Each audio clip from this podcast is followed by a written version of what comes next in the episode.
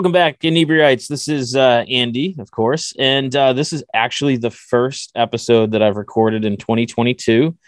And you know, for our regular listeners, they know we try to bring an assortment of creative types, writers, and musicians, and actors, and we we just lump them all into one human being this time with uh, Rob Zabrecky. Welcome to the show, man. nice to be here.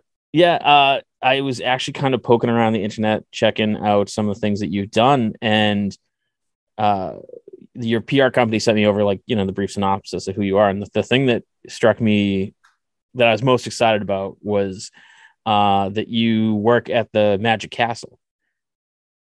I do. So that's yes. something I've only recently found out about, maybe in the last two or three years, and I'm like really fascinated um, I'm a fan of magicians. I, I love uh, Penn and Teller's Fool Us, which you've also been on.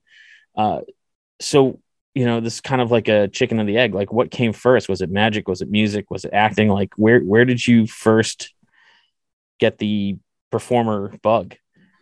Uh, definitely with music. I I uh, got the music bug first, and and uh, for the first since I can remember. I mean, I I wanted to just listen to records. And when I was old enough to have this conceit that I could maybe even play music, started playing in, in bands and um, kind of thought that was my life course for, you know, 27 years, I think. Mm-hmm. And then I, I stumbled into magic and, and um, it, the course of my life changed. So do you find it scratches the same itch in a different way or like it, are they kind of the same experience performing that like how, how would you compare the two because it seems so polar opposite of you know music to me is something that you can like listen to over and over and over again but i feel like a magic trick you don't necessarily want to see over and over again because then you start to kind of maybe put the pieces together. In that regards yeah you're totally right. Um, magic is is in my opinion meant to be this ephemeral thing where you can certainly see bands and hopefully they're going to do it you know different interpretation of what you you know the records. But i think magic is is very different uh, in, in, that respect. But it, you know if you think about the idea of of a performer and somebody who wants to sort of sit under the spotlight. And whether it's you know playing music or magic or dance or or theater or you know even TV and film acting to to a degree is that same look at me mom I'm important. Yeah. Uh, I have something to to share. I have something to prove. I have something to you know I like doing this for for one reason or another. So I, I think that um in that regards it's it's very much the same. And so when i when i switched over from you know wanting to to play music to to wanting to be uh, a, a, magician performance wise it was you know it, it, was the same thing where you prepare for for an event and then you do the set event and figure out what went right and what went wrong and then try to uh you know do a little bit better the next time the thing that i found from watching magicians and I, and I find it interesting is it seems like that a large number of the tricks that magicians do are almost like everyone's working with the same handful of tricks and they're kind of like skinning them to either appear different or put their own twist on it. And, and you kind of created a, a character uh, you know stage persona of Zabrecky which is kind of like a creepy weird he's making me feel kind of like Addams family vibes kind of thing um was was that something that you went to right away? Like, did when you were like getting into magic, were you like, ah, Zabrecky, and he's going to be like this, or did that kind of develop over time? It developed over over time. Although I did realize pretty early on in magic that, that like music, there's a certain number of of chords and, and instruments that we have available, you know, to us to express our our um, our tunes. And in magic there's a certain number of magic principles that we have to to to do that as well. So to, you know toolbox to work with. And um in in i realized pretty quickly in in magic very much so and in music to to to many degrees that it's all about the spin you put on it. You know, what what what is your aesthetic to this? What is your what kind of stories are you trying to tell? And um, I coming to magic later, I knew I wasn't going to be, nor did I really want to be a you know a shredder with like doing card tricks and yeah. you know coin tricks. That was never my that was never the um, the the goal, the end the end goal with with what I was trying to achieve. But that it was an art form and that I could see myself in it. I could sort of tell stories to degrees and and even eventually what I ended up doing was creating this kind of outsider character that you you know kind of described as as the Zabrecky character, the odd man as he's pretty well known in in magic, and he's you know you you get to write, produce, direct, and act uh, in in magic, and those are those are key things in in self expression sorry, you, you blipped out for a little bit there at the end. I, th- oh. I think I, I think oh, I might have like no, it's fine. Like I think I missed the like the key because I got uh right, direct, and act. Um, so is, is it that you kind of get to do all those around that one character? Yeah, I think I think I said something like those are those are key things in self expression. Yeah, yeah, it, it's it's it's really interesting um to see how and it, it's funny like I, I, didn't really think about it to today about how there are those parallels in music and magic where it is the same you know chords and everyone kind of has their own style and there are some styles that are the same and there are some styles that are kind of like well it's a little bit of you know rap and reggae and you know it, it, it kind of especially today i feel like you know when i was a kid you'd go into the record store and there was country rap pop and I think like hard rock or maybe heavy metal. And that, that was it. And now it's like, I don't even feel like you could divide a record store into subgenres anymore. Um, is there kind of, you know, like there's mentalism and there's sleight of hand and card tricks. Do you feel like in magic there's kind of, you know, you stay in your lane, or is there more experimental and you know blend them together? I'm all up for for blending. Um, to me, the the the best the the magic performances and performers that I sort of seem to follow and go back to over time use a employ a variety of of material in their shows. Um, Penn and Teller are probably a, a good example because pe- people not, not, partially because a lot of your listeners would know who they are, but mm-hmm. um, they they do everything. Those guys, you know, they they employ classic magic. There's there is mentalism. There is great sleight of hand. There's you know the most theatrical presentations of of magic routines that you know some of the best that i've i've ever i've ever encountered. And that that's you know and i think part of what makes them so great is that they do pull from you know so many different um, places to to make their performances um, feel like a like a like a like a movie or or listening to a great song that has you know a certain number of dynamics to it that is you know appealing. And the thing i love about them is they they are so loved in you know the magic community and outside the magic community but they're they're so themselves to the point where they break that unwritten rule or it's probably written. Don't you know a magician never reveals secrets. They'll be like no we'll show you how the trick is done. And you're going to be just as entertained seeing the process of them, you know, doing a, a can't remember what trick it was, but it it had um, Penn like crawling around inside like a translucent box, like the, that was the stage itself. Um, right. And they just flat out showed you how it was done, and it was fascinating. And they're they're such groundbreaking talent. Yeah, of course. And then exit, and then yeah, they might well, they might reveal uh, you know how how one effect is done they're going to entirely fool you at the end with some you know hitchcockian sort of twist yeah. where you're like oh my god this is this is this it really is an art form and i and i can really love magic because of you know people like like those guys.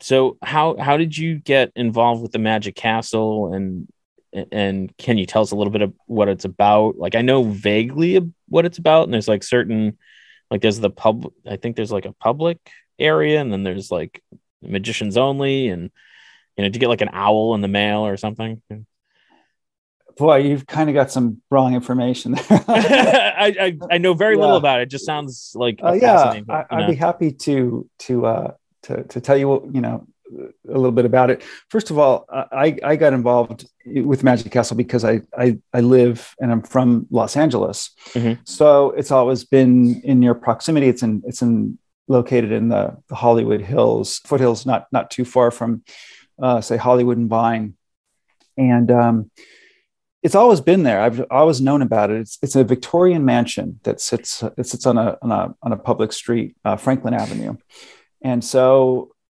until I became interested in magic that I, that I learned that uh, the Magic Castle is a it's a private club. Uh, it was established in 1963 by by these two brothers. Uh, whose father had this this dream to have a magic club, and he was a magician, and they came from sort of a vaudeville background in in L.A. Pasadena and Hollywood. And um, so they started this, they, they, in, in the early 60s, they found this dilapidated Victorian uh, mansion that was built in 1908. And they, they were able to, you know, lease it out as to fulfill their, their father's dream to have this private magic club for magicians and their guests. So it was a membership thing where you could, you know, for a nominal fee, you could become a member and you could bring a certain number of guests each night. And you would enter this spooky mansion, and there would be areas where there would be, say, close up magic, where you'd see coin tricks, card tricks, you know, things that were done up close mm-hmm. uh, in, in, very intimate settings. Uh, and then stage magic, where where you could see, you know, uh, let's just say a woman saw in half, or yeah. or you know, larger sort of larger scale prop related things. Uh, and then in the in the mid 70s, they expanded the club due to its just being downright popular. It really became a, a, mecca for for magicians worldwide to sort of flock to this place. It was, you know, the kind of the, the CBGB of of magic uh, mm-hmm. in in in the 60s. So that said, they when they expanded. Um, 1977 78 when they opened up a room called the, the parlor prestidigitation and this parlor was a room for stand-up comedian stand-up magician comedy magicians yeah kind of the middle ground between say close-up and stage there's that there's we, we call it parlor or uh, platform style style magic and that's kind of where i that's the the realm that i sort of fell into was was in between those two those those two realms um so yeah, it was a hit on the magic scene. People w- went crazy to go there. Ricky Jay uh, came from the East Coast and uh, came to study with a, a, man named Dai Vernon, who was, boy, kind of the the the Lou Reed of of magic. You know, uh, yeah. people just he was by all means uh, original. Uh, he had invented a, a, a lot of um, card tricks, a lot of close-up magic, and really helped push magic in, in the right direction. And was was kind of the the almost patriarch of of, of this club. And um, so people came to study with him from all over the country and, and even worldwide. Uh, you know, it, he became the guy, and it became the place where seven nights a week you can go to see magic. There's a dress code, so you have to dress up. It's coat and tie for men, no jeans, no sneakers, uh, cocktail attire for women. So people are getting dressed up to go to this place. They're eventually they they open a restaurant. Mm-hmm. And so you, so it's now structured uh, so you can wander around this club where there's there's not separate rooms for different people. It's it's you definitely we're gonna oh go, we're gonna we're gonna go see a close up show at seven, and then we'll have dinner at eight, and then see the the big stage show at ten o'clock, and then maybe we'll see um, a, a magician doing you know impromptu card tricks in this little area over here. Meanwhile, again, you're in this Victorian mansion, and there's all sorts of you have turn of the century lithographs, beautiful graphic art from the golden age of magic, which is say 1850 to 1950. So you can see, you know, prints of, you know, Houdini and, and people like Thurston or Carter or Chung Ling Soo, a whole cast of, of really interesting magicians all the way up until uh, till to today. So you might see, you know, you might see a poster for um, someone like uh, more popular recent magician, someone like Derek DelGaudio might have piece of artwork up there uh, related to one of his shows. So there's a lot of ephemeral pieces as well. Um, and it really honors all kinds of magic and um, is it's the mecca. It, it never it, it, it, never shut down and it's gone through waves of, of being popular and, and, unpopular where magic as magic has kind of gone through its its own sort of you know waves of um, of of popularity in in say pop culture um, about 10 years ago neil patrick harris the the uh, actor the television actor and uh, magician became the president of the club right and had a resurgence of his own from being um, a child actor or wherever. Yeah, I, I yeah, I think that was about the time he was on uh, How I Met Your Mother. Something like that. Yeah. yeah. And, uh, you know, he was in the spotlight quite a bit and going on television shows and sort of promoting not only the shows he was working on, but shows like uh, not, but but but the Magic Castle as well. Mm-hmm. Um, and I think the world was just ready for it. The kind of people were kind of a little more curious about magic at that point. Um, so it opened up the popularity of, of the club. And now, um, at least pre-pandemic, it's it's there's a there's a big waiting list to become a member, um, and it's it's very crowded, and it's not uh, it's not hurting for for you know for membership. It's great. Yeah, that's awesome. Um, so I feel like there's been kind of a, a it's hard to say. It's like sometimes my focus is on something and I'm like, oh my God, this is like so popular, or I'm just paying attention to it. but uh, that's for sure. it, it seems like you know there's that's a lot my whole of, life in a nutshell. um, it seems oh like there's God. a lot of interest in um, magic where people are doing kind of you know camera tricks and stuff on either TikTok or, or YouTube or those type of things. Um, is that kind of looked upon this as still magic where they're doing kind of like camera tricks and perspective tricks? I can't really answer that because i don't um i, I don't know what looked upon is you know i uh, i can only answer that through the filter that i see things. Mm-hmm. um and i don't look at stuff like that generally. Tiktok i don't really i'm not a you know um i don't pay a lot of attention to that stuff but it might be very popular and and some certain people might revere it as as magic or magical. Yeah. Hmm. uh but you are on youtube. I was actually just watching um is it uh the other side? The other side with Zabrecky, my my seance yeah. show. Yeah of course. Uh that's oh, kind of yeah. it's just it's um it's fun. And you know i think you know, I've always been fascinated with the macabre, and I grew up on with shows like um, Ripley's Believe It or Not and stuff like that. And I think that's kind of where my uh, interest in magic kind of connects because there's a lot of crossover in things like seances and Houdini. And um, so, was it a Houdini inspired seance show? Like, how how did you come up with that? Not at all. It, it, it was not at all inspired by by Houdini. Although he he Houdini plays a great role in in the world of spiritualism of, of, from the 1920s.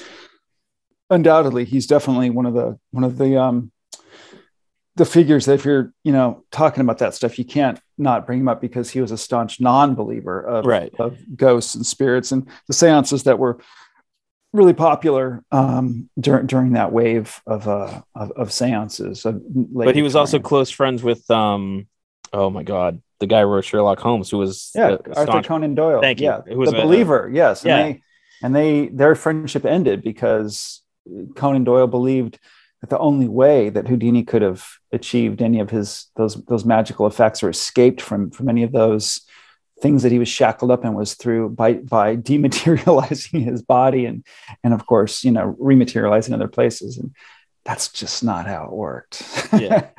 So anyway that yeah that that that that friendship uh, ended uh, sort of famously because of that. Um, but the reason that i i I created that show w- with with my wife um, because we she helped me create the, the magic character that is Zabrecky and that you kind of see on on that show on the other side with Zabrecky. Um, and for for many years, probably 15 years, I I did it live. I performed that live uh, at the Magic Castle and at magic festivals and magic conventions and even some comedy festivals, you know, mm-hmm. things like that. I was I was kind of I could the character could be it was a good it was a good puzzle piece for a, a, variety show because there was generally nothing like it you know Yeah. Um, so it could fit in as the, the oddball act or, or whatever. And I really enjoyed doing it live. And I'd always thought it was a, it was a live thing. I didn't really want to, um, I don't know. I just never really visualized it as a, as a camera, like as a, um, uh, something that would live in, in, in TV or film so much. Um, at first anyway. And so, we thought let's find a place for for this character to have a little spot on on the internet and or on television you know you you, create something and you you kind of do what you can with it it, it, it is as much fun as it was and it's successful in, in the way that i define success with that character create a show with it and see you know um, what we can do with that. So it, with okay, anyway, so so we thought of the kind of the, the stupidest idea that we could think of was to have a a seance uh, show where guests could come in my living room and and reach out to a, spirit of their choice, and that would give us uh, the opportunity to a connect with sort of people that were that we knew in, in showbiz that were fun that were going to be interesting and kind of make a show that was provocative and, and interesting, where we could employ music that we liked and graphics. And it, it, went, it came back to that right produce direct act thing where we could make this whole thing and wrap it up into a tight little little package, which we did. And uh, and that's that's the show. We we we took a version of it around to the networks, and they were all scratching their heads, going, "What? This is, you know." Without saying it so much that they kind of just thought it was uh, stupid as we thought it was, uh, but didn't want to sort of engage us to to uh, make it on a soundstage. So we made it in our living room, which was again just probably more more fun and more interesting because there was not we had no zero interference. Yeah. Um, from from any there was nobody else besides my wife and I and and a friend that helped us make it sort of pitch into the editing and you know the way that made it the way that it sort of ended up turning out. And we got to use for the most part um, two of my two of my favorite uh, composers uh, band called monitor uh, we used their music to death. Uh, they put out one monitor was a, an la band um, 79 to 83 i think in la something like that. And they, they released one album in a, in a 45 and it's just loaded with some of the greatest music of all of all time, in my opinion. And then um, a buddy of mine, um, longtime friend named Brad Laner, who is an avant-garde sort of composer and had had many bands, but he's more now into um, uh, kind of uh, I don't know avant soundscapey kind of stuff, music concrète, yeah, uh, synthesizer mashup, really far out stuff. And so we were able to put this music in that we really liked, and just made this kind of these little montages of of um, of things that kind of made made the the collage that is that show other side with Zabrecky. Yeah.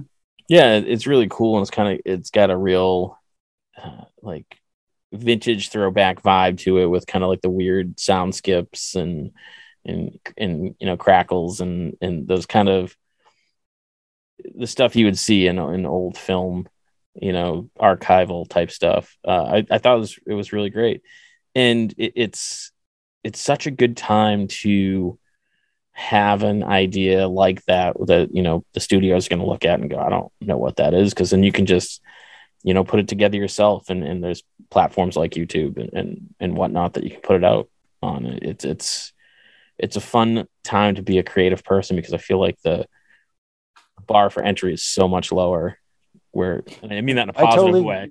No, I I completely agree, and that's that's true for for musicians as well. I mean, I think you know back back when I was playing in bands, it was, you know, there was definitely the four track school of people, you know, kicking kicking it down to the Tascam and and putting out you know lo-fi stuff and making 45s and kind of in that DIY world. But there was also, you know, bands going into studios and and having to negotiate creative terms with with record labels and in you know down to their artwork and you know all that kind of stuff and now you don't you really don't need it and and if it's if it's good people seem to find their way to it eventually and and even if it's i mean if it's certainly if it's not good people can still find their way to it but um and good's very subjective.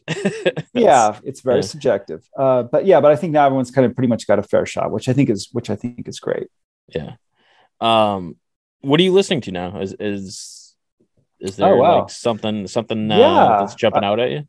always I, i'm i also i listen to a lot of music um you, you know i i've been i've gone back to a record that um that had a pretty profound effect on me in the in the when it came out um the band is called slint uh they're from louisville kentucky and uh they they put out two albums um late 80s and then i think i think their their second album spiderland uh, came out in 91 90 91 anyhow, um, a guy called Lance Bangs uh, did a documentary called Breadcrumb Trails and uh, about about the band, and it it kind of just reopened my sort of admiration and and curiosity about about the band. They're very mysterious. They they they made this this album called Spiderland, and then they they disbanded, and it's a really unusual uh, uh, a record and um, really captures a great great time and place.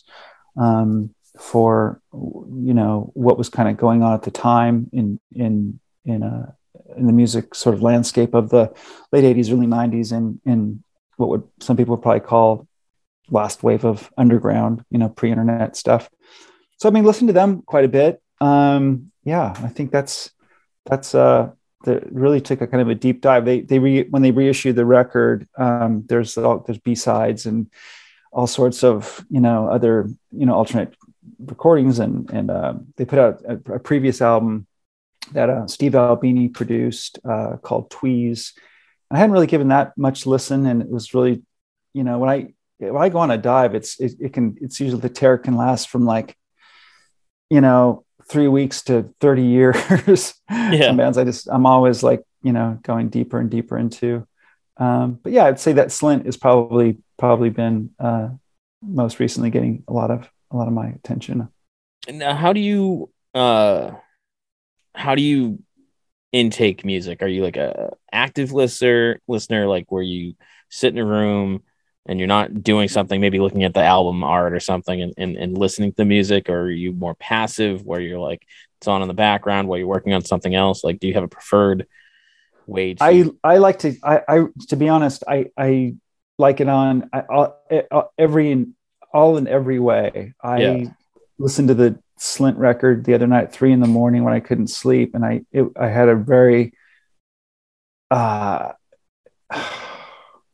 very close connection with that record. Like listening to on the headphones, it was quiet. I was it was dark, and I just really was transported into into another world through through through mu- their music and you know but in general like that kind of headphone at night listening i, I don't do a lot of that but i i certainly uh, engage that i i bike ride a lot um, Mhm. so for me i i've got um spotify account with 1300 songs Oh, uh, liked liked songs. So i hit shuffle on that and it's you know one minute it's it's um ethiopian jazz you know and the next minute it's it's uh hardcore. The next minute it's uh 60s jamaican ska.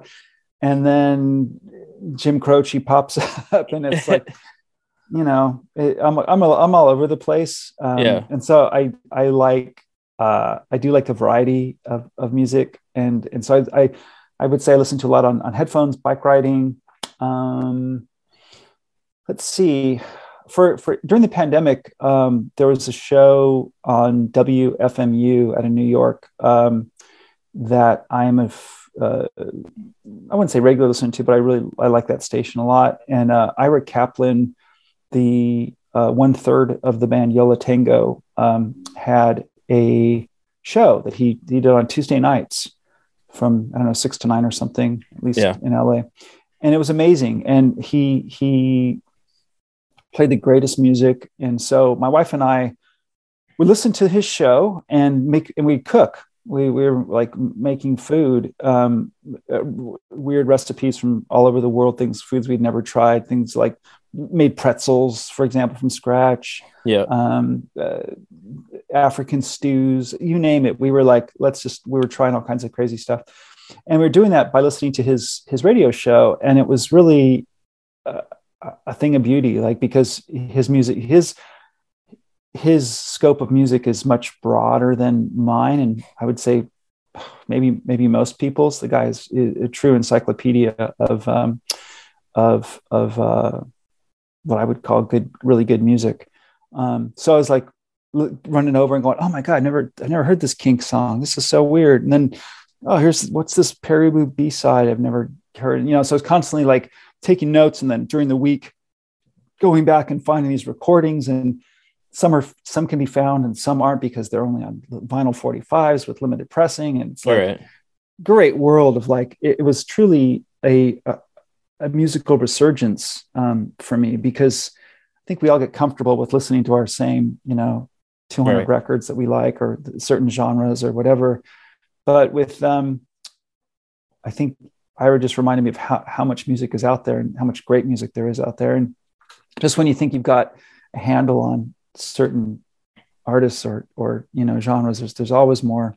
Yeah it's one of my favorite byproducts of having this podcast is we get to talk to a lot of music, musicians and just you know there's so many that i've never even heard of. And then you you, you know you talk to them and and they're i don't they're far bigger you know or, or more widely known than you would think. You know like um at the very beginning of the pandemic, I got to interview um, this guy Red from a band called Red Gold Green, and uh, their albums were produced by Pharrell and Dave Grohl played drums on their album. It's like they're, you know, a well-known band. Never heard of them, and so then it's like you you you kind of discover this band and. You know, you, you you meet them and then you listen to them and you're like, wow. So okay, now there's you know I've just added this it's, it's almost like oh i've just added a new baseball card to the collection you know okay there's another band that i like and and uh, so I, I love discovering new music and i'm definitely gonna have to check out that radio show yeah it's it's um it's called ira the k mm-hmm. ira the k on wfmu and uh it is every wfmu is archived really well um so a lot of uh, independent radio stations and college radio stations are don't have things that they're they're act together like like wfmu does and, and it's it's so great because you can actually click on uh, there's a there's a all sorts of um, you can interact with it. You can open up windows and download stuff and really like it, take a deep dive into if there's something you're interested in. It's it's really easy to kind of you know see see what it is. And his commentary, of course, is is is amazing. Um, they're they're certainly uh, uh, one of my my favorite Yo La Tengo is one of my favorite bands. I would say you know of hmm. of uh, the past 40 years 30 years i don't know but yeah it's it's great when you discover it is it is very much like you, have this it's, it's a great feeling to to discover new music. There's really there's kind of nothing like it. And even it I, I, I think my favorite part of it too is then i get to go to my friends and be like oh you know what? You know you're not listening to that you should be. And there's friends that are like great fan like whatever. But then there's uh there's a a little dive bar right around the corner from where i am. It maybe seats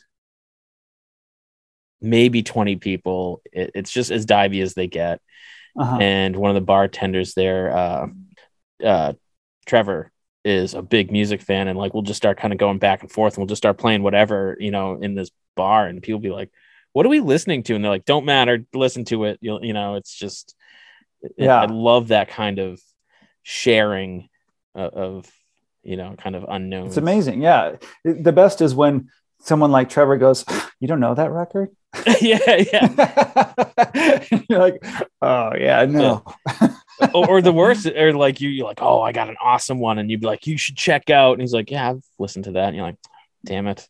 yeah, what are you stupid? Yeah. What's that? What's that joke? Um, uh, how many how many indie rockers does it take to screw in a light bulb?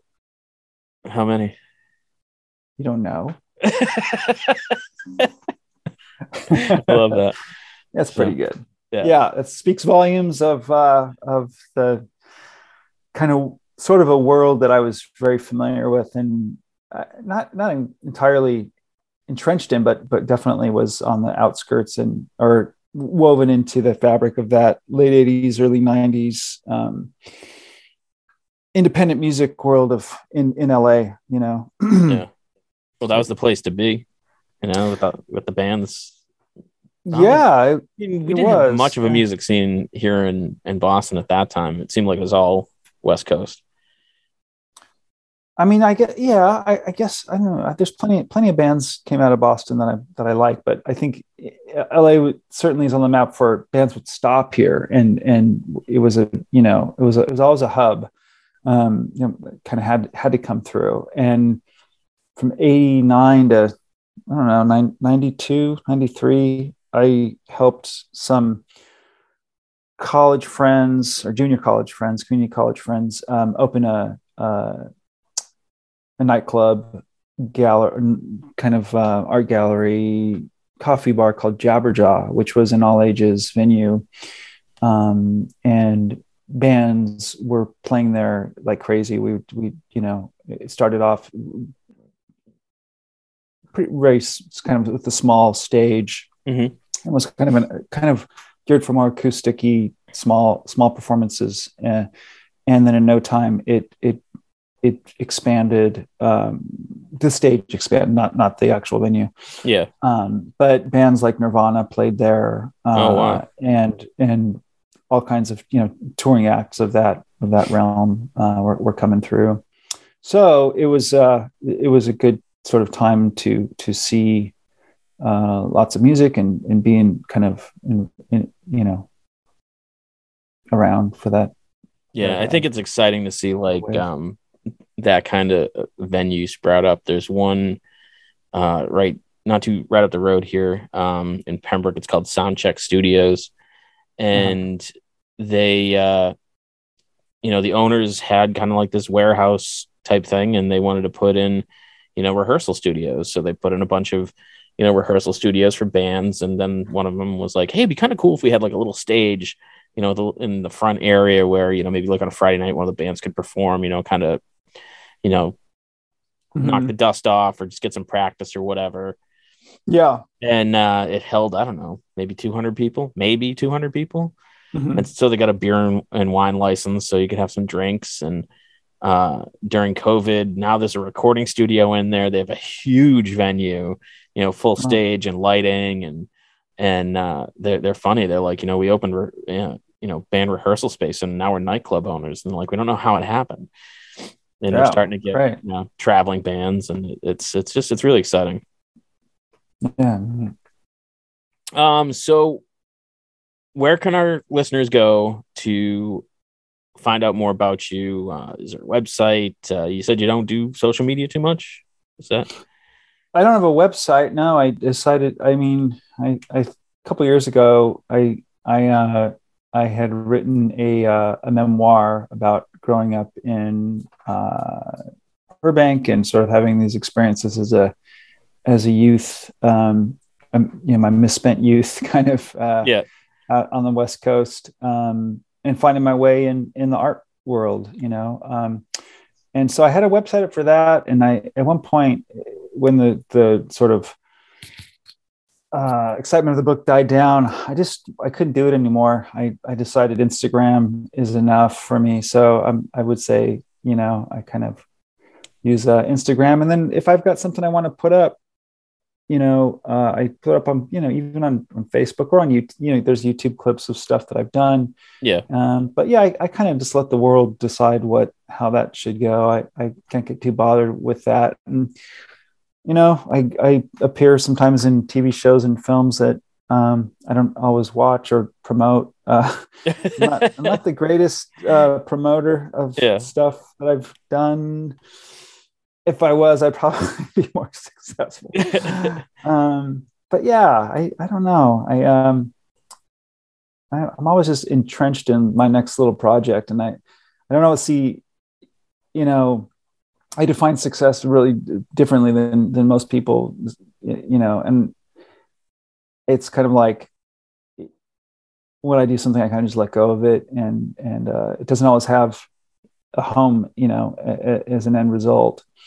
Um, I I actually really like that. I um have had the opportunity to work on a couple of public art projects here in Plymouth, mm, and uh, they were kind of like these fiberglass lobsters, and mm. they selected artists to paint them, and then they put them all around the town. And the idea was to get people to kind of walk all over looking for all the lobsters. And you know, people were like, "Oh, you know, yours had some damage, or you know, it's kind of leaning, and you know, are you going to go fix it?" I'm like, "No." And like, um, it, that's it belongs to the world. Like, it's it's on its that's own. Right. And like, as soon as I, as soon as I like the whole time working on it, I'm like, there's a real world chance that this is going to get stolen or destroyed. And I was kind of okay with that. To me, that was kind of part of it. You know, if it got stolen, then there's a good mm-hmm. story, you know? And yeah, was, yeah, yeah, that's great. So, yeah. So yeah, I think like, it's a, you know, it's all kind of a create and destroy thing for me. Like I sort of get an idea in mind. And once it is, I, I, in my mind, however, I think it's complete. I, I you know i'm not somebody who i don't really linger. I try i try not to spend too much time thinking about you know past or or previous things because i it just takes me to a, a dark place. Um, and you know and besides i think you you in my opinion you know you get you get one life and you just want to do as many fun and interesting projects as you can before you know you got to sign off. And um you can't do that when you're looking back too much. That's phenomenal advice. Um, uh, do you are you working on something now that you can talk about, or? Uh, let me think. Let me think. I've got to be. I've got to be working on several projects. Yeah, no, nothing. Uh, nothing. Nothing ready. Nothing ready. Yeah, but but I I am I am preparing to tape uh my my hour magic show um, kind of once and for all just make a time capsule of the show that I've been doing for 20 years and in some ways put it on put it on the shelf and just let it be let it exist as this thing that I've you know traveled the world doing and put a lot of time and energy into. Um, it just seems like a good time to you know send send that one send that one off so hmm. that's that's pretty much that. And then and then the the book that I wrote, um, my memoir is called Strange Cures, and there's aspects of that that I I'm I'm rewriting uh, chapters and, and passages that I'm rewriting uh, for a, maybe a stand up show. Um, so it's it's kind of continues in the same memoir performative world uh, of of what I would like to do. You know. Awesome. Well, Rob, I want to say uh, thank you for taking the time to talk to us. This was uh, genuinely a ton of fun. Um, it, it, I feel like we're pretty pretty on the on the same vibe. You know, love music and performing in all sorts of different ways, and uh, so it was it's really great. Um, when you are ready to promote something, please feel free to reach out, and we'll get you back on the show. Hey, thank you. It was really a, this was a pleasure. It's a lot yeah. of fun. Outstanding. And uh, so we'll catch all you listeners again back here next week. And um, until then, we'll talk to you later.